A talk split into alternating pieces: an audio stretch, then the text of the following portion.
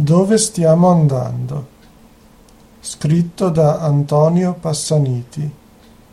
Pubblicato su Il Legno Storto, www.legnostorto.com, martedì 1 marzo 2011. Per uno dei guai della vita sono ricoverato da qualche giorno presso il Policlinico di Milano. Una struttura d'eccellenza, che non ti fa rimpiangere i tanti soldi che buttiamo, ahimè, nella sanità italiana. La cosa sconcertante che ti fa riflettere è che tutto il personale ausiliario non è italiano. Senegalesi, moldavi, polacchi, c'è di tutto e di più. Si tratta di persone preparate, che vedi svolgere il loro lavoro con interesse e serietà. Dispensano ai malati il sorriso, cosa che in questi ambienti è sempre particolarmente gradita. La cosa che lascia esterrefatti è l'assoluta mancanza di personale italiano.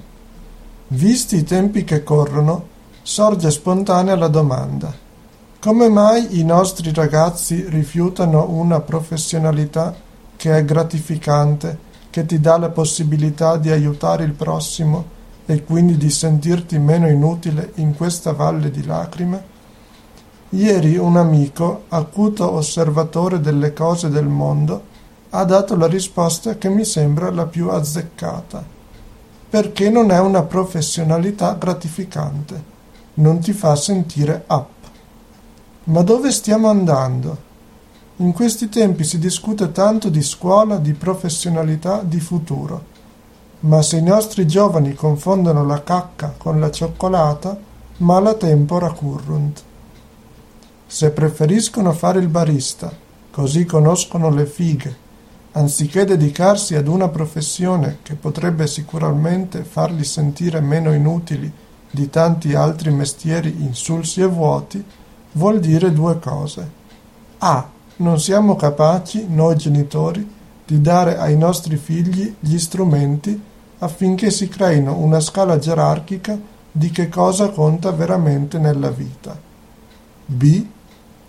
Se l'interpretazione della realtà da parte dei nostri giovani avviene attraverso la valorizzazione di personaggi televisivi, soubrette, giocatori di calcio, eccetera, stanno andando a capofitto verso il nulla. Forse il nostro Presidente del Consiglio dovrebbe sottolineare di più e più spesso quale sia stata la sua esperienza di lavoro. La grande umanità che traspare spesso dai suoi atteggiamenti è anche in parte frutto delle numerose esperienze di lavoro che lo hanno maturato e reso più sensibile. A differenza di tanti inutili che bazzicano il Parlamento italiano sparando chiacchiere in libertà. Questo articolo è tratto dal sito internet del quotidiano online Il Legno Storto. Tutti i diritti riservati. È consentita la ridiffusione dei testi e degli altri contenuti del sito www.legnostorto.com, purché se ne citi la fonte e l'autore.